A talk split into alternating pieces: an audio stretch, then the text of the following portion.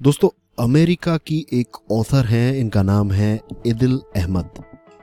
Instagram और social media influencer भी हैं, और वो ये कहती हैं कि अगर हम हमारे जीवन को थोड़ा और ध्यान से देखें तो हमें ये पता चलता है कि सारी चीज़ें जो हैं, वो अंत में सॉर्ट आउट हो ही जाती हैं।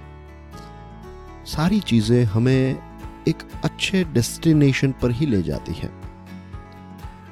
हमेशा हमारा ग्रोथ ही होता रहता है और वे सारी चीज़ें जिसमें हमें यह लगता है कि हम इसको कर नहीं पाएँगे, ये हमसे नहीं हो पाएगा, अगर उस चीज़ को भी हम करते रहते हैं तो पता नहीं क्या होता है, एक डिवाइन हेल्प मिलती है, लेकिन वो चीज़ भी हम पार कर लेते हैं अचीव कर लेते हैं।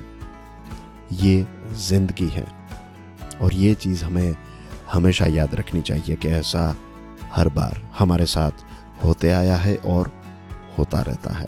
कहती है ये दिल अहमद।